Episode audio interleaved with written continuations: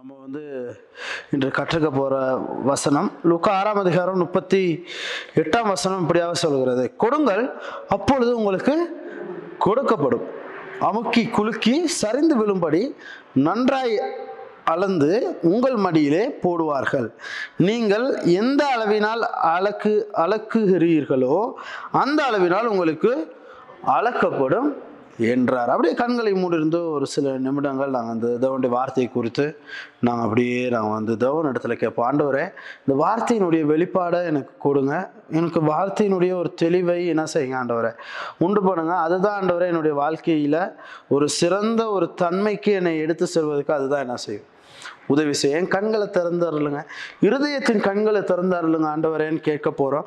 அதுதான் நம்முடைய வாழ்க்கையில் ஒரு சிறந்த ஒரு காரியமாக என்ன செய்ய முடியும் இருக்க முடியும். ஆகவே ஆண்டவர்கிட்ட கேட்போமா, ஆண்டவரை என்னுடைய கண்களை திறந்து அருளுங்க, ஆண்டவரை இன்று நான் பேச போகிறதான வார்த்தை உங்களுடைய வார்த்தைகள் என்னுடைய மனதில் ஆழமாய் பதியத்தக்கதாக எனக்கு உதவி செய்யுங்கன்னு கேட்போமா. கர்த்தர் நல்லதவனாக இருக்கிறார். கிருபை நிறைந்த நல்ல கர்த்தாவே, பா சுவாமி, விசேஷமாக இந்த நாளுக்காக நன்றி செலுத்துகிறேன், கொடுத்த இந்த தருணத்துக்காக நன்றி செலுத்துகிறேன். ஏசப்பா, விசேஷமாக உங்களுடைய வார்த்தையோடு எங்களோடு பேசுங்க, இடைப்பட வேணுமா செபிக்கிறேன். நீங்கள் பெரிய காரியங்களை செய்ய போகிறீங்க, வழி நடத்த போகிறீங்க, அதுக்காக நன்றி செலுத்துகிறேன். ஏசப்பா, விசேஷம் வந்திருக்குதான் ஒவ்வொருவரையும் நீங்கள் பொறுப்படுங்க, வழி நடத்துங்க, பலப்படுத்துங்க. ஏசு கிறிஸ்துவின் நாமத்தில் செபிக்கிறேன்னு சொன்ன பிதாவே, ஆமென். இன்னைக்கு உலகத்தில் ஒரு வார்த்தை சொல்லப்படுது, என்ன அப்படின்னா உலகத்தினுடைய தன்மை எப்படி இருக்குது அப்படின்னா, உங்கள்கிட்ட எந்த ஒரு காரியம் இருந்தாலும் அதை நாங்களே என்ன செய்யணும் வைத்து கொள்ளணும். ஏன்னா நம்ம ஒரு சுயநல உலகில் நம்ம என்ன செய்கிறோம் வாழ்கிறோம். நமக்கு எந்த ஒரு காரியம் இருந்தாலும் அது நமக்கு நாமே வைத்து கொள்வதும், நமக்கு நாமே நம்மளுடைய காரியங்களை பார்த்து கொள்வதும் ஒரு உலகத்தில் தான் நம்ம என்ன செய்கிறோம் வாழ்கிறோம். நமக்கு வந்து ரைட், நம்மளுடைய காரியங்கள் சரியாக இருந்தால் சரி, நம்முடைய காரியங்கள் சரியாக முடிந்தால் சரி, அப்படி ஒரு உலகத்தில் தான் நம்ம என்ன செய்கிறோம் வாழ்கிறோம். ஆனால் வேதம் என்ன சொல்கிறதுன்னு பாருங்கள். லூக்கா ஆறாம் அதிகாரம் முப்பத்தி எட்டாம் வசனம், கொடுங்கள் அப்பொழுது உங்களுக்கு கொடுக்கப்படும். கர்த்தர் எப்படி வேலை செய்கிறான்னு பாருங்கள். கர்த்தர் என்ன சொல்கிறார் அப்படின்னா, கொடுங்கள் அப்பொழுது உங்களுக்கு கொடுக்கப்படும். இன்னைக்கு கர்த்தருடைய ஆசீர்வாதங்கள் இப்போ இந்த புதிய வருடத்தில் நம்ம கடந்து வந்திருக்கிறோம். புதிய வருடத்தில் இந்த மூன்றாவது கிழமையில் நம்ம என்ன செய்திருக்கிறோம் கடந்து வந்திருக்கிறோம். நம்ம புரிந்துக்க புரிந்து கொள்ள வேண்டிய மிக முக்கியமான ஒரு பகுதி என்ன செய்கிறது காணப்படுது. நம்ம வந்து நல்லா தெளிவாக புரிஞ்சு கொள்ள வேண்டிய மிக முக்கியமான பகுதியில் தான் நம்ம என்ன செய்கிறோம் காணப்படுறோம். ஏன் அப்படின்னா, இந்த வருடத்தில் ஆண்டவர் நிறைய ஆசீர்வாதங்களை எங்களுக்கு வைத்திருக்கிறார். ஆனால் நிறைய நேரத்தில் நிறைய காரியங்களில் நம்ம என்ன செய்கிறோம், தனக்கானவற்றை நம்ம சேர்த்து கொள்வதனால நம்ம கொடுக்க தயங்குகிறோம். கொடுக்க தயங்குகிறதுனால திரும்ப நமக்கு என்ன செய்யப்பட மாட்டேங்குது, கொடுக்கப்பட கொடுக்கப்படுவதில்லை. நமக்கு வந்து எதுவுமே என்ன செய்யறதில்லை, கொடுக்கப்படுவதில்லை. இது நம்ம நல்லா புரிஞ்சுக்கொள்ளலையே அப்படின்னா, நம்ம எப்போ கொடுக்க ஆரம்பிக்கிறோமோ அப்பொழுது தான் உங்களுக்கு என்ன செய்யப்படும் கொடுப்பது. இதுதான் கர்த்தரினுடைய நியதி.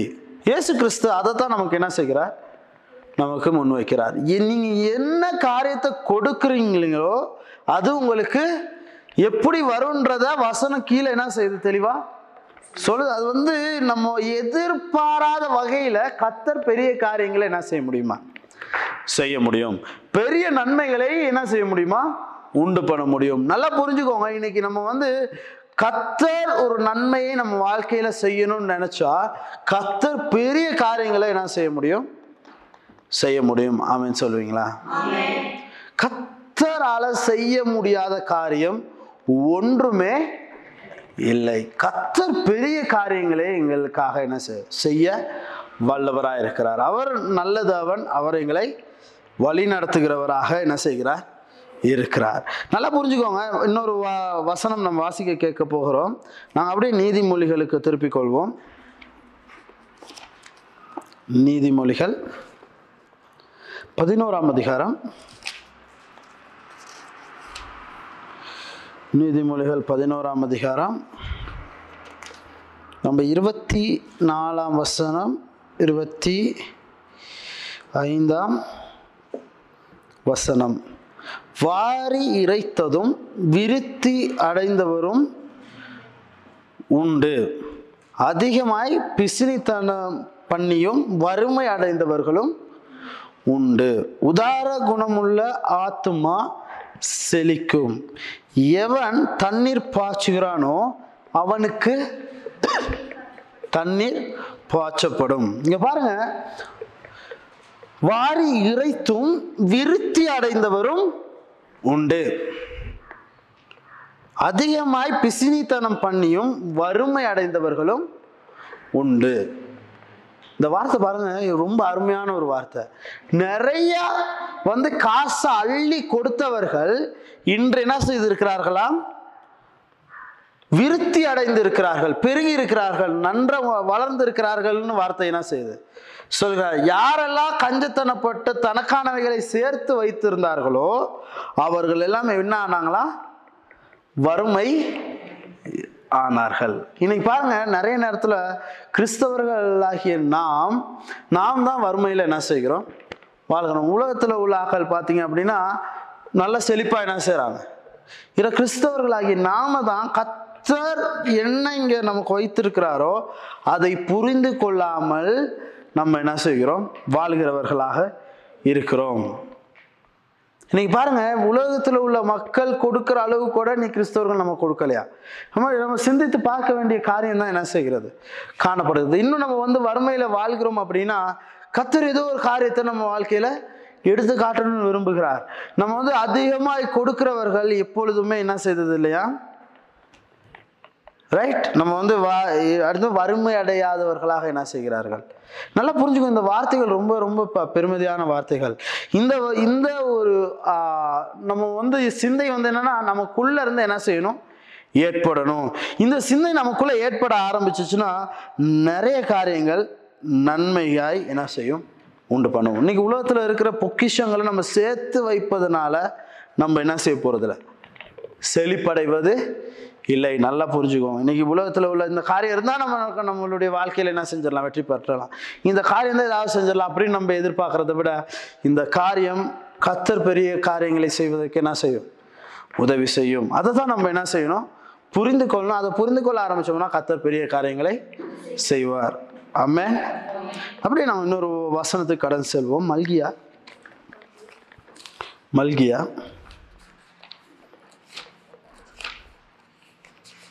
மல்கியா மூன்றாம் அதிகாரம் மூன்றாம் அதிகாரம் பத்தாம் வசனம். என் ஆலயத்தில் ஆகாரம் உண்டாய் இருக்கும்படி தசம பாகங்களை எல்லாம் பண்டகசாலையிலே கொண்டு வாருங்கள். அப்பொழுது நான் வானத்தின் பலகணிகளை திறந்து இடம் கொள்ளாமல் போக மட்டும் உங்கள் மேல் ஆசீர்வாதத்தை வர்ஷிக்க பண்ண மாட்டேனோ வென்று அதனால் என்னை சோதித்து பாருங்கள் என்று சேனைகளின் கர்த்தர் சொல்கிறார். என்ன செய்யணுமா? அவரை சோதித்து பாருங்கள். நம்ம வந்து ஆலயத்துக்கு கொண்டு வருகிறதான தசம பாகங்கள், நல்லா புரிஞ்சுக்கோங்க, ஆலயங்கள் நிரம்பத்தக்கதாக நம்ம வந்து கொண்டு வருகிறதான தசம பாகங்கள் என்ன செய்யுமா, நமக்கு பல கனிகளை திறந்து எங்களுடைய இடம் கொள்ளாமல் போகும் மட்டும் உங்கள் மேல் என்னத்தை செய்வாராம், ஆசீர்வாதத்தை வர்ஷிக்க பண்ண மாட்டேனா அப்படின்னு சொல்லி ஆண்டவர் என்ன செய்கிறார், கேட்கிறார். இன்னைக்கு பாருங்க, மன்னிக்கணும், நமக்கு வந்து ஆசீர்வாதங்கள் உண்டாகிற நேரத்தில் நம்ம பாருங்க, நல்லா புரிஞ்சுக்கணும், கர்த்தருடைய ஆலயம் நிரம்பத்தக்கதாய். இன்னைக்கு இந்த ஆலயம் பாருங்க, இந்த ஆலயம் நிரம்பத்தக்கதாக நம்மளுடைய தசும பாகங்கள் காணிக்கைகள் நிரம்புமாய் இருந்தால் இன்னைக்கு வந்து நம்மளுடைய வீடுகள், நம்ம வீடுகளில் இடம் இல்லாமல் போக மட்டும் கர்த்தர் என்ன செய்கிறாரா, ஆசீர்வதிக்கிறார். எப்போ ஆலயம் வெறுமையாக இருக்கிறதோ அப்பொழுது உங்களுடைய வீடுகளும் என்ன செய்யுமா, வெறுமையாய் இருக்கும். இன்னைக்கு பாருங்க, இன்னைக்கு நம்ம வெறுமையாய் இருப்பதற்கு காரணம் நாங்களே தான் தவிர வேற ஒருவரும் அல்ல. இன்னைக்கு பாருங்க, ஆலயங்கள் வெறுமையாய் இருக்கிறது. இன்னைக்கு நம்ம இப்போ இந்த ஒரு ஆராதனை செய்கிறதுக்கு நமக்கு வந்து ஒரு பத்துக்கு பத்து அடியில் ஒரு இடம் இருந்தால் போதும், ஆமாவா இல்லையா? ஆனால் கர்த்தர் பாருங்க, எவ்வளோ பெரிய இடத்த கொடுத்துருக்கிறார், இடங்கள் என்ன செய்கிறது வெறுமையாய் இருக்கிறது. பத்துக்கு பத்து அதிகம்தான்ன்றது ஒழிய நமக்கு என்ன கிடையாது. இன்னைக்கு கத்தர் பாருங்க, இவ்வளவு பெரிய இடத்தையும் கத்தர் நிரப்புகிறவர்கள் நிரப்புகிற வேலையை யாருக்கு கொடுத்திருக்கிறார்? நமக்கு. நமக்கு வந்து நம்ம இன்னும் வறுமையில் வாழ்வதற்கான காரணம் அதுதான்ன்றது தான் நான் என்ன செய்ய வரேன். இன்று நான் இங்கே இருக்கிற ஒவ்வொருத்தர்கிட்டையும் நான் நிரூபிக்க வருகிறதான காரியம். இன்னைக்கு பாருங்க, இன்னைக்கு ரட்சிப்பு என்பது நம்ம வந்து எந்த ஒரு காரியமும் எந்த ஒரு விலையுமே நம்ம என்ன செய்ய தேவையில்ல, கொடுக்க தேவையில்ல. ரட்சிப்பு என்பது இலவசமாய் கொடுக்கப்பட்டது. நம்ம இப்போ ஃப்ரீயாக என்ன செய்கிறோம், இயேசு கிறிஸ்துவனுடைய இரத்தத்தினால இன்று நாங்கள் மீட்கப்பட்டு இலவசமாக பெற்ற அந்த அந்த ரட்சிப்பு அது வந்து எல்லையற்றதாக என்ன செய்கிறது, காணப்படுகிறது. எந்த ஒரு வரையறையுமே அதுக்கு கிடையாது. ஆனால் நீங்கள் வந்து பாருங்கள், கடவுளுடைய அன்பு, கிருபை, தயவு, மன்னிப்பு எல்லாமே நூறு சதவீதம் வரையறையற்றதாக, எந்த ஒரு ரூல்ஸ் அண்ட் ரெகுலேஷன்ஸ் கிடையாது. எந்த ஒரு கண்டிஷன் அன்கண்டிஷனலாக ஆண்டவர் என்ன செய்திருக்கிறார், கொடுத்திருக்கிறார். ஆனால் கர்த்தருடைய ஆசீர்வாதத்தை நாங்கள் பெற்றுக்கொள்ள வேண்டுமானால் அதுக்கு ஒரு வரையறை என்ன செய்கிறது, காணப்படுது. இன்னைக்கு ரட்சிப்பு மாதிரியே செழிப்பும் இருந்திருந்தா, ரட்சிக்கப்பட்டோடையும் நம்ம செழிக்க ஆரம்பிச்சிட்டோம் அப்படின்னா எல்லோருமே என்ன செய்ய ஆரம்பிச்சிருவாங்க, ரட்சிக்கப்பட ஆரம்பிச்சிருவாங்க. அது முக்கியம் கிடையாது. கர்த்தருக்கு வந்து எது முக்கியம்னா கர்த்தரை அறிந்து கொள்வதுதான் முக்கியம். ஏதோ எல்லாரும் வந்து செழிக்கணும்ன்றது வந்து அவர் என்ன செய்யலை.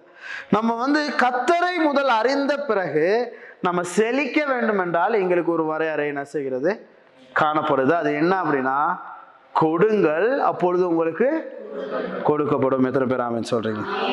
இதுதான் கர்த்தர் இந்த வருடத்துல உங்களுக்கு வைத்திருக்கிற காரியம். நீங்க எதுவுமே செய்யாம எந்த ஒரு பலனுமே கர்த்தர் இடத்துல இருந்து கர்த்தர் செய்வாருங்க. கர்த்தர் செய்ய மாட்டாரு, நான் தான் செய்ய வரல, நான் ஒண்ணுமே செய்யல ஆண்டவரே கர்த்தர் என்னுடைய வாழ்க்கையில எதுவும் அதனால செய்யலை, அப்படி கிடையாது. கர்த்தர் தயவுள்ளவர், கர்த்தர் எங்களை நடத்துகிறேன், நான் இல்லைன்னு நான் என்ன செய்யவே இல்லை. ஆனால் நீங்கள் கொடுக்காம கர்த்தர் இடத்துல இருந்து எப்பவுமே ஆசீர்வாதத்தை என்ன செய்யக்கூடாது, எதிர்பார்க்க கூடாது. இன்னைக்கு நிறைய பேர் இருக்கிறாங்க. எப்படி அப்படின்னா, நம்ம வந்து என்னன்னா ஆரம்பத்தில் நம்ம வந்து கடவுளை அறியாத நேரத்தில் நம்ம நிறைய காரியங்கள் பெற்றுக்கொள்கிறோம். ஆனால் வந்து கடவுளை அறிஞ்சு மூன்று நான்கு வருடங்களுக்கு அப்புறமும் என்ன செய்வாங்க, இன்னும் அது கிடைக்குமான்னு நம்ம என்ன செஞ்சுட்ருப்போம், குழந்தைய போல எதிர்பார்த்துக்கிட்டு இருப்போம். ஆமாமா இல்லையா? அப்படி இருக்கிறதுக்காக அல்ல. கர்த்தர் என்ன எதிர்பார்க்கிறாருன்னா, உங்களுக்கு இலவசமாக எல்லாமே பெற்றிருக்கிறீங்க, இது இப்போ உங்களுடைய நேரம், நீங்கள் கர்த்தரை சோதித்து அறிந்து கொள்வதற்கு நீங்கள் கொடுத்து பாருங்கள் கர்த்தர் எப்படி உங்களை நிரப்புகிறார் என்பதை. உங்கள் இந்த ஆலயங்களை நிரப்பி பாருங்கள், உங்கள் வீடுகள் எப்படி நிரம்புகிறது என்பதை நீங்கள் என்ன செய்ய ஆரம்பிப்பீங்க, பார்க்க ஆரம்பிப்பீங்க. ஆமென். இன்றைக்கி சில நாள் நம்ம வீடு இல்லைன்னு யோசிச்சுட்டு இருப்பாங்க நிறைய பேர். நிறைய பேர் வந்து இருக்க வீட்டில் என்னது வீடு கட்ட முடியலன்னு யோசிப்பாங்க. அப்போ வீடு கட்டி இருக்கிறவங்க அது வீட்டுக்குரிய காரியங்கள் என்ன செய்ய முடியலை, முழுமையாக சந்திக்கப்பட முடியலன்னு இருப்பாங்க. நிறைய காரியங்கள் கிறிஸ்தவர்கள் நம்ம நிறைய காரியங்கள் சிந்தித்துக்கிட்டே இருக்கிறோம். ஆனால் என்ன பிரச்சனை அப்படின்னா, நல்லா புரிஞ்சுக்கோங்க, இன்றைக்கி நம்ம சரியாக புரிந்து கொள்ளவில்லை. இதோண்டு வார்த்தை சரியாக புரிந்து கொள்ளலை. இந்த வருட வருடத்திலேயாவது நம்ம தெளிவான ஒரு சிந்தையோடு கடந்து செல்பவர்களாக இருக்க வேண்டும். நீங்கள் வந்து பாருங்கள், இந்த நேரமே வந்து கர்த்தர் இடத்துல ஞாயிற்றுக்கிழமை வர்றோம், அந்த நேரத்துலையும் கர்த்தர் இடத்துல ஏதோ ஒரு செப்ப விண்ணப்பங்களோடு ஏதோ வேண்டுதல்களோடு, ஆண்டவரை இதை செய்யுங்க, இந்த காரியங்கள் இருக்காண்டவரை, இந்த செ செலவு இருக்காண்டவரை, இந்த தேவை இருக்காண்டவரை, இப்படி நிறைய விஷயங்கள் கர்த்தர் இடத்துல வந்து வந்து சொல்லிக்கிட்டு இருக்கோமே ஒழிய கர்த்தருக்காக ஏதாவது செய்கிறோமோன்றது தான் நம்ம என்ன செய்யணும். கர்த்தருக்காக ஊழிய பணியாக இருக்கட்டும், கர்த்தருக்காக பணமாக இருக்கட்டும், எந்த ஒரு காரியத்தையாவது கர்த்தருக்கென்று நான் செய்ய ஆரம்பிக்கலைன்னா கர்த்தர் உங்களை ஆசீர்வதிப்பது என்பது என்னது, கேள்விக்குறியான ஒன்றாக இருக்கும். இன்னைக்கு நிறைய விசுவாசிகள் நீங்கள் பார்த்தீங்கன்னா அப்படின்னா, போதகர்கள் வளர்ச்சி அடைகிறத பார்த்து இப்போ பார்த்தீங்கன்னா போதகர்களுக்கு எந்த ஒரு வருமானமுமே என்ன செய்யாது, இருக்காது. எங்கேயும் சம்பளம் என்ன செய்ய முடியாது, பெற முடியாது. எந்த ஒரு தொழிலும் கிடையாது. ஆனால் நல்லா கவனிச்சு பாருங்க, அப்படி இல்லாத ஒருத்தரை கர்த்தர் எப்படி ஆசீர்வதிக்கிறார் என்பதை நம்ம என்ன செய்கிறோம், பார்க்கிறோம். அதை பார்த்து நம்ம என்ன செய்கிறோம், பொறாமை கொள்கிறோம். நல்லா புரிஞ்சுக்கோங்க, இங்கே இருக்க பிரச்சனை என்ன அப்படின்னா, அவங்க ஆசீர்வதிக்கப்படுகிறதல்ல, இவங்களால அந்த அளவுக்கு ஆசீர்வதிக்கப்பட முடியவில்லை. இன்னைக்கு பாருங்க, நிறைய போதகர்கள் இன்னைக்கு வந்து கர்த்தருடைய தயவுனால இன்னைக்கு வந்து அவங்க எது இருக்க வேண்டிய நிலையிலிருந்து கர்த்தர் உயர்த்தி வைத்திருக்கிறார் என்றால் அவங்க நேரத்தை கொடுத்துருக்குறாங்க, பணியில நேரத்தை செலவிட்டு இருக்கிறாங்க, ஊழியத்தில் செலவிட்டு இருக்கிறாங்க, அவங்க வந்து அவங்களுடைய பணத்தை என்ன செய்திருக்கிறாங்க, ஊழியத்தில் விதைச்சிருக்கிறாங்க. எல்லாமே ஒரு நாள் என்ன செய்யும், பலன் தரும். பலன் தராம என்ன செய்யாது இருக்காது, அது எப்படியுமே பலன் என்ன செய்யும் உண்டு பண்ணும். அதை தான் நம்ம புரிஞ்சுக்கணும். இன்னைக்கு நிறைய நேரத்தில் நமக்கு தெரிய புரியாத ஒரு காரியமாக தான் இது என்ன செய்யுது காணப்படுது. சில நேரத்தில் நமக்கு வந்து ஆராதனைக்குரிய நேரமே எங்களால் என்ன செய்ய முடியல கொடுக்க. கர்த்தர் என்ன செய்கிறார் பார்க்கிறார். ஆமே, நான் இப்போ ரீசெண்டாக ஒரு நியூஸ் வந்துருந்தது, அது வந்து ரெண்டு மூன்று நாளைக்கு முதல் தான் வாசித்தேன்னா, அமெரிக்காலன்னு நினைக்கிறேன், சரியாக நாடு ஞாபகத்தில் இல்லை, ஒரு சகோதரி ஹோட்டலில் என்ன செய்கிறாங்க வேலை செய்து கொண்டிருக்கிறாங்க. இந்த சகோதரி வந்து ஒரு ஹோட்டலில் என்ன செய்கிறவங்க வேலை செய்கிறவங்க. இவங்க வந்து என்னென்னா ஒவ்வொரு ஞாயிற்றுக்கிழமையும் கடந்த ஆறு வருடத்தில் கர்த்தரை ஏற்றுக்கொண்டதுலேருந்து ஒவ்வொரு ஞாயிற்றுக்கிழமையும் தவறாமல் ஆலயத்துக்கு செல்கிற ஒரு நபர். புரியுதா நான் சொல்கிறது? ஒவ்வொரு ஞாயிற்றுக்கிழமையும் இப்போ ஆறு வருடங்களாக அப்படி செஞ்சுக்கிட்டு இருக்கிறாங்க. இப்போ இவங்க திடீர்னு என்ன ஆச்சு அப்படின்னா, இந்த வருடத்துலேருந்து உங்களால் ஞாயிற்றுக்கிழமை என்ன செய்ய முடியாது, போக முடியாது, அப்படி நீங்கள் போகிறதா இருந்தால் வேலையிலேருந்து நீங்கள் நிறுத்தி வைக்கணும் அப்படின்ற ஒரு ஒரு கட்டாய ஒரு சூழ்நிலை என்ன செய்யுது உண்டாகுது. அப்போ அவங்களால வேலையில் தொடர முடியாமல் போகுது. அவங்க என்ன செய்கிறாங்க அப்படின்னா, ஒரு லாயரை பார்த்து இப்படி எனக்கு ஒரு பிரச்சனை இருக்குது, இத்தனை வருஷம் நான் என்ன செஞ்சுருக்கேன், இந்த தொழிலை நம்பி தான் இருந்திருக்கேன், இன்றைக்கி இவங்க என்ன செய்கிறாங்க, என்னுடைய மத நம்பிக்கையும் கடவுள் மேலே வைத்திருக்கிற அந்த நம்பிக்கையும் இவங்க என்ன செய்கிறாங்க மதிக்கலை. இவங்க என்ன செய்யலை, நான் வந்து ஞாயிற்றுக்கிழமை எனக்கு ஒரு நாள் என்ன செய்யணும், கடவுளை ஆராதிக்கணும் அப்படின்னு சொல்லி இவங்க என்ன செஞ்சுருக்காங்க, அந்த பெரிய ஒரு கம்பெனி, அது இவங்க ஒரு சாதாரண வேலை செய்கிற ஒரு நபர், இவங்க என்ன செஞ்சுருக்கிறாங்கன்னா ஒரு வழக்கு தொடர்ந்துருக்கிறாங்க, ஒரு லாயர் மூலமாக வழக்கு என்ன செஞ்சுருக்காங்க தொடர்ந்து இருக்கிறாங்க. ஒரு சாதாரணமாக வேலை செய்கிற நபர், நீங்கள் நம்ப மாட்டீங்க, இந்த வழக்கில் அவங்க வெற்றி பெற்று இருபத்தோரு மில்லியன் யூஎஸ் டாலர் என்ன செய்ய சொல்லியிருக்காங்க இவங்க வேலையிலேருந்து நிறுத்தினதுனால. இப்போ இத்தனை வருஷம் அவங்க வேலை செஞ்சதுக்கும் இவங்களுடைய மத நம்பிக்கையை வந்து என்ன செய்தது பண்ணதுக்கும் இருபத்தோரு மில்லியன் என்ன செஞ்சுருக்கிறாங்க ஒரு ஞாயிற்றுக்கிழமை ஆராதனையினால் அவங்களுக்கு என்ன செய்திருக்கு. இன்றைக்கி புரியுதா நான் சொல்கிற விஷயம்? இன்றைக்கி உலகத்துலேயே ஒரு நியதி இருக்குது, ஒரு மனுஷனுக்கு நம்ம என்ன செய்யணும், என்ன காரியங்கள் செய்யணும் செய்யக்கூடாதுன்னு. நீங்கள் பாருங்கள், ஒரே ஒரு காரியத்தில் உண்மையாக இருக்கிறது தான், கடவுளுக்கு காரியத்தில் நேரத்தை கொடுக்கறது தான் பாருங்கள் எவ்வளோ பெரிய ஒரு ஆசீர்வாதத்தை நான் செஞ்சிருதுன்ட்டு கொண்டு வந்துடுது. புரியுதா அவங்களுக்கு? இன்றைக்கி பாருங்கள், இந்த ஒரு சும்மா சாதாரண ஒரு விஷயந்தான் எவ்வளோ பெரிய நன்மையை என்ன செய்கிறது உண்டு பண்ணு. கர்த்தருக்கு நம்ம எப்பெல்லாம் உண்மையாக இருக்கிறோமோ, கர்த்தருடைய காரியங்களுக்கு எப்போ நம்ம கனத்தை கொடுக்குறோமோ, கர்த்தருடைய காரியங்களில் எப்படி நம்ம முன்னுரிமை வழங்குகிறோமோ, கர்த்தர் அதை கொண்டு பெரிய காரியங்களை என்ன செய்ய முடியும் செய்ய முடியும். ஆமாம், இன்னைக்கு நிறைய நேரத்தில் புரியுறதில்ல, நம்ம வந்து சாதாரண வேலை செய்கிறோம், நமக்கு எப்படி கர்த்தர் பெரிய காரியங்கள் செய்வார்.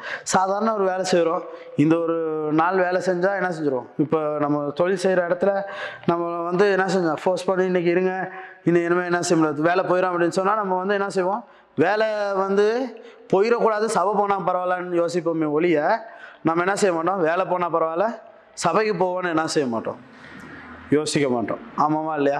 இன்னைக்கு பாருங்க, கர்த்தருக்கு கொடுக்கப்பட வேண்டிய கனம் கொடுக்கப்படுமா இருந்தால், கர்த்தருக்குரிய கனம் நம்ம வந்து சரியாக வழங்கப்படுவதாக இருந்தால், கர்த்தர் என்ன செய்திருவார், பெரிய காரியங்கள் செய்திருவார். நம்ம வாழ்க்கையில் செய்ய முடியும். கர்த்தரால பல வழிகளை அவங்க வீடு நிரம்பத்தக்கதாக கொடுக்கப்பட்டது போல இன்னைக்கு நமக்கும் என்ன செய்ய முடியும், கொடுக்க முடியும். ஆமென். அந்த ஆசீர்வாதங்கள் இன்றைக்கி உங்களுக்கு உரித்தானது. இன்றைக்கி வேதத்தில் சொல்லப்படுகிற வார்த்தைகள் அது உங்களுக்கு உரித்தான ஆசீர்வாதங்கள். அதை தான் நம்ம என்ன செய்யணும் புரிந்து கொள்ளணும். அதை நம்ம ச தெளிவாக புரிஞ்சுட்டோம் அப்படின்னா கர்த்தர் இது இல்லைங்க, இன்றைக்கி நிறைய காரியங்களை உங்களுடைய வாழ்க்கையில் எங்களுடைய வாழ்க்கையில் அவரால் என்ன செய்ய முடியும் செய்ய முடியும். ஆமே, நல்லா புரிஞ்சுக்கோங்க. இந்த வருடம் ஆசீர்வாதத்தின் வருடம், இந்த வருடம் சபை பெருக்கத்தின் வருடம். இந்த நம்பிக்கை முதல் நமக்குள்ளே வரணும். அதுக்குரிய செயற்பாடுகளை நாங்கள் முதல்ல என்ன செய்யணும் இறங்கணும். ஆமாவா இல்லையா? நீங்கள் நிறைய நேரத்தில் இன்றைக்கி இப்போ இந்த கால இந்த வருடத்தில் நிறையா பசங்களை கூப்பிட்டு நான் பேசுகிற நேரத்தில் நீங்கள் எதாவது செய்யணும். நீங்கள் சும்மா வீட்டில் இருந்தால் என்னது, உங்களுக்கு வந்து வாழ்க்கையில் என்ன செய்ய முடியாது. ஆனால் அவங்களுக்கு அது அவங்க வந்து பழகிட்டாங்க அப்படி இருந்து. அப்போ நான் சொன்ன இந்த வருடத்தில் ஏதாச்சும் என்ன செய்யுங்க, செய்ய ஆரம்பிங்க. வருடம் ஆரம்பிக்கிற நேரமே உட்காந்து ஒரு மூன்று நான்கு மணி தியாலங்கள் நம்ம டைம் வேஸ்ட் ஆகிட்டாலும் பரவாயில்ல, என்ன செய்கிறேன் நான் நான் பேச ஆரம்பிக்கிறேன். ஆனால் இப்போ பாருங்கள், நிறைய பேர் நம்ம பேசுகிற நேரம் ஒரு ஆர்வம் நம்ம வந்து அதுக்கப்புறம் அவங்களுடைய செயற்பாடுகளில் என்ன செய்கிறதில்ல, எப்போவுமே நான் பார்க்குறதில்ல. செயற்பாடுகளில் இருக்கணும், ஆக்ஷன்ஸில் இருக்கணும். நம்ம என்ன செய்கிறோமோ அது நம்ம செயற்பாடுகளில் என்ன செய்யணும், கொண்டு வரணும். நம்ம நம்ம வந்து என்ன செய்யணும், ஒருத்தருக்கு வந்து உதவி செய்ய தான் முடியும், ஆமாவா இல்லையா? ஆனால் மாற்றங்கள் வர வேண்டுமாக இருந்தால் நாங்கள் தான் என்ன செய்யணும், செயல்பட வேண்டும். இப்போ உங்களுக்கு ஆசீர்வாதம் வரணுன்றதுக்காக நான் என்ன செய்ய முடியாது, புரியுதா நான் பேசுகிறது? இப்போ நான் வந்து நான் கொடுக்கறதுனால உண்டாகாது, அது நீங்கள் செயற்படுகிறதுனால உண்டாகிற காரியம். மாற்றங்கள் வேணுமா உங்கள் லைஃப்பில், அது நீங்கள் செயற்பட வேண்டிய நேரம். நம்ம அமைதியாகவே இருந்துட்டு மாற்றங்கள் வரல மாற்றங்கள் வரலன்னு நம்ம என்ன செய்யக்கூடாது, இருக்கக்கூடாது. நம்ம செயற்பட ஆரம்பித்தோம்ன்றா கர்த்தர் என்ன செய்வார், வழி நடத்துவார். ஆமென். இதை தான் நம்ம புரிஞ்சுக்கணும். நம்ம வந்து கர்த்தர் என்னென்ன காரியங்களை நியமித்து வைத்திருக்கிறாரோ அதுக்காக செயற்பட ஆரம்பிங்க. என்ன காரியமாக இருந்தாலும் ஏதோ ஒரு காரியம், ஒரு சிந்தனையில் கர்த்தர் ஏதோ ஒரு விஷயத்த பேசுகிறாருன்னா ஜெபம் பண்ணிட்டு என்ன செய்யுங்க, ஆரம்பிங்க. கர்த்தர் அவைகளை ஆசீர்வதிக்க ஆரம்பிப்பார். நீங்கள் நிறைய காரியங்களை இன்றைக்கி என்னென்னா நம்ம பயத்தினால, நமக்கு இருக்கிற ஒரு குறுகிய மனநிலைமையினால நிறைய காரியங்களை செய்ய முயற்சி செய்கிறதில்ல. நம்ம வந்து முயற்சி எடுக்க ஆரம்பித்தோம்னா கர்த்தர் அதனுடைய பலன்களை நூறு மடங்காக எங்களுக்கு என்ன செய்வார், தருவாராமே. கர்த்தரால் செய்ய முடியும், அந்த நம்பிக்கை நமக்கு என்ன செய்யணும், இருக்கணும். நீங்கள் நிறைய நேரத்தில் நம்ம சிந்தனையில் இருக்கிற பிரச்சனை அதுதான், நமக்கு தெரியாத விஷயமும் அதுதான். இன்றைக்கி நம்ம நல்லா புரிஞ்சுக்கணும், இன்றைக்கி கர்த்தர் ஆசீர்வாதங்களை என்ன செய்திருக்கிறார், வைத்திருக்கிறார். ஆனால் நல்லா புரிஞ்சுக்கோங்க, நீங்கள் எந்த ஒரு காரியத்தை செயற்படாமல் அந்த ஆசீர்வாதங்கள் எனக்கு வரணும்னு என்ன செய்யக்கூடாது, நீங்கள் எதிர்பார்க்க கூடாது. ஏதோ ஒரு காரியத்தில் செயற்பட ஆரம்பிங்க. கர்த்தர் அந்த நீங்கள் செயற்படுகிறதான வழிகள் மூலம் நீங்கள் என்னெல்லாம் விதைச்சிங்களோ அதனுடைய பலனை பல மடங்காக உங்களுடைய வாழ்க்கையில் கொண்டு வருவார். ஆமென். நீங்கள் வந்து எதிர்பார்க்காத வகையில், நீங்கள் வந்து இவ்வளவு தூரம் என்னால் இது செய்திருக்க முடியும்னு நினைக்காத வகையில் கர்த்தர் ஆசீர்வாதங்களை என்ன செய்ய முடியும், கொண்டு வர முடியும். கர்த்தர் ஆசீர்வதிக்கிறது அவன் இல்லை, நீங்கள் கொடுத்ததுனால தான் இந்த சபையில் நம்ம வந்து என்ன செய்யும், சபையை நடத்த முடியும் அப்படின்றதுக்காக நான் சொல்லலை. எந்த ஒரு சுயநல நோக்கத்தோடய நான் சொல்லலை. நான் ஏன் சொல்கிறேன் அப்படின்னா, நம்மளுடைய சபையில் இருக்கிறவர்கள் செழிப்பாய் இருக்க வேண்டும். நம்மளுடைய சபையில் இருக்கிறவர்கள் கர்த்தருக்கென்று விதைக்கிறவர்களாக இருக்க வேண்டும். க நம்மளுடைய சபைகளில் இருக்கிறவர்கள் கர்த்தருக்கென்று ஊழியங்களை ஆரம்பிக்கிறவர்கள், கர்த்தருடைய ஊழியங்களை கொடுப்பவர்கள், கர்த்தருடைய ஆலயங்களை கட்டுபவர்களாக நாங்கள் என்ன செய்யணும், இருக்கணும். நம்முடைய வாழ்க்கையில் எப்பவுமே இதே ஒரு ஏழ்மை, இதே ஒரு வறுமையில் வாழ்வதற்காக நம்ம அழைக்கப்படவில்லை. நம்ம செழித்திருக்க அழைக்கப்பட்டிருக்கிறோம், ஆசீர்வதித்திருக்க அழைக்கப்பட்டிருக்கிறோம்.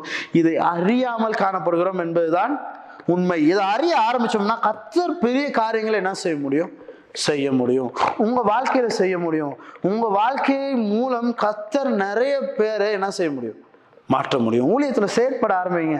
நான் தான் இப்போ கடந்த கிழமை தரிசனங்களை குறித்து பேசினேன். நான் ஒரு தரிசனத்தோடு செயற்படுங்க. இந்த ஒரு ஆலயத்தில் ஒரு பத்து ஆண்களை கடவுளுக்குள்ள நடத்துறதுக்குரிய முயற்சிகளை என்ன செய்யுங்க, எடுங்கன்னு சொன்னேன். என்ன முயற்சிகள் நம்ம இந்த ஒரு கடந்த ஒரு கிழமையில் எடுத்திருக்கோம்னு யோசிச்சு பாருங்கள். ஒன்றுமே என்ன செஞ்சுருக்க மாட்டோம், செஞ்சுக்க மாட்டோம். சும்மா யோசிச்சுட்டே இருந்திருப்போம். ஆ போன கிழமை சொன்னார் அப்படின்றது இந்த கிழமை நான் சொல்கிற நேரம் என்ன செய்யும், ஞாபகம் வரும். அவ்வளோதான் நம்மளுடைய ஞாபகங்கள். எந்த செயற்பாடுகள் நம்ம செய்ய ஆரம்பிக்கிறோமோ நிறைய நேரத்தில் என்னுடைய வாழ்க்கையிலும் அப்படி தான். நான் வந்து கர்த்தருடைய ஊழியத்துக்காக விதித்த பணத்தொகைகளை நம்ம வந்து யோசித்து பார்த்தா எக்கச்சக்கமான பணத்தொகைகள் என்ன செஞ்சுருக்கு. ஆண்டவரே இதுக்குரிய ஆசீர்வாதங்கள்லாம் எப்படி ஆண்டவரே, எப்போ ஆண்டவரை இதெல்லாம் வரப்போகுது, இதெல்லாம் வந்து அநியாயமாக நம்ம என்ன செஞ்சுட்டோமா, ஊழியத்தில் வச்சுட்டோமா, இதை வந்து வேறு எங்கேயாச்சும் வச்சுருந்தா ஆண்டவரை அது என்ன செஞ்சுருக்கோம், பலன் கொடுத்துருக்கோம் அப்படின்லாம் கூட என்ன செய்யும், எண்ணங்கள் உண்டாகும். ஆனால் நல்லா புரிஞ்சுக்கோங்க, கர்த்தருடைய ஊழியத்தில் விதைக்கப்பட்ட பணங்கள் எப்போவுமே என்ன செய்யாது, வேஸ்ட்டாக கரியாக போயிடாது. இன்றைக்கி நிறைய பணங்கள் கர்த்தருடைய ஊழியத்தில் விதைக்கப்படாதனால எங்கே போச்சுன்னே தெரியாமல் நிறைய பேர் என்ன செய்கிறாங்க, கவலையோடும் கண்ணீரோடும் காணப்படுறாங்க. நான் இருபத்தஞ்சு லட்சம் வச்சுருந்தேன், என்ன ஆச்சுன்னு தெரியாமல் கவலைப்படுகிறவர்கள் இருக்கிறார்கள். ஆனால் நல்லா புரிஞ்சுக்கோங்க, இன்றைக்கி நான் வந்து எனக்கு ஒரு மன திருப்தி இருக்குது. என்ன அப்படின்னா, கடவுளுடைய ஊழியத்துக்காக கடவுளுடைய பணிக்காக நாங்கள் விதைக்கப்பட்டது எப்போவுமே என்ன செய்யும் பலன், அதனுடைய பணத்தின் ஆசீர்வாதமும் வரும். அது அது வேற, ஆமாவா இல்லையா? பணத்தின் ஆசீர்வாதம் வரும். ஆனால் நல்லா புரிஞ்சுக்கோங்க, பணத்தின் ஆசீர்வாதத்தை விட பணத்தின் ஆசீர்வாதத்தை விட அந்த நபர், அந்த விதைக்கப்பட்ட நபர் கர்த்தரை அறிந்து கொள்வது தான் பெரிய ஆசீர்வாதம். எத்தனை பேர் ஆமென்னு சொல்றீங்க?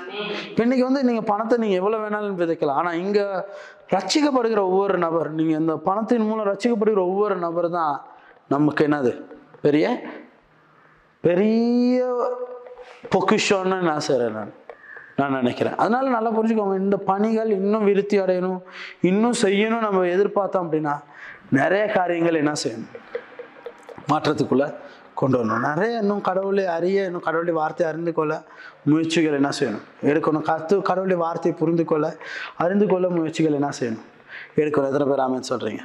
அப்படியே நாங்கள் கண்களை மூடியிருந்து இந்த வார்த்தைகளுக்கு ஆட்சேபம் செய்வோமா? நன்றி செலுத்துகிறோம் ஆவியானவரே, உமது கிருபைக்காக நன்றி செலுத்துகிறோம், தயவுக்காக நன்றி செலுத்துகிறோம். வார்த்தைகளோடு எங்களோடு பேசியிருக்கிறீங்க, இடைப்பட்டிருக்கிறீங்க, அதுக்காக நன்றி செலுத்துக்கிறேன். நன்றி ஆவியானவரே, உமது கிருபைக்காக நன்றி செலுத்துகிறோம், தயவுக்காக நன்றி செலுத்துகிறோம். ஏசப்பா, விசேஷமாக உங்களுடைய வார்த்தையோடு எங்களோடு பேசியிருக்கிறீங்க, இடைப்பட்டிருக்கிறீங்க, அதுக்காக நன்றி செலுத்துகிறேன். ஏசப்பா, இந்த வாரத்தில் நீர் ஆண்டவரை, நீர் ஆசீர்வாதத்தின் ஒரு வருடமாக ஆண்டவரை, இந்த வருடத்தில் நாங்கள் ஆண்டவரை கொடுத்து ஆண்டவரை பெற்றுக்கொள்கிறோம். இன்னும் அதிகமாய் உம்முடைய பணியில விதைக்கிறவர்களாக எங்களை நீர் ஏற்படுத்தி இருக்கிறபடி நன்றி செலுத்துகிறேன். இன்னும் அதிகமாய் ஆண்டவரே உம்முடைய பணியில செயற்படுகிறவர்களாக என்னை நீர் மாற்ற போறதுக்காக நன்றி செலுத்துகிறேன் ஆண்டவரே. இன்னும் ஆண்டவரே என்னுடைய வாழ்க்கையில ஆண்டவரே வறுமையும் ஏழ்மையும் என்னை தொடராதபடி ஆண்டவரே ஒரு செழிப்பான ஒரு வாழ்க்கையை நோக்கி ஓடத்தக்கதாக, என்னுடைய வாழ்க்கையில ஒரு புதிய முயற்சி எடுக்கத்தக்கதாக எனக்கு உதவி செய்ய வழி நடத்த வேண்டுமா செபிக்கிறேன். இயேசு கிறிஸ்துவின் நாமத்தில் செபிக்கிறேன் சொன்ன பிதாவே.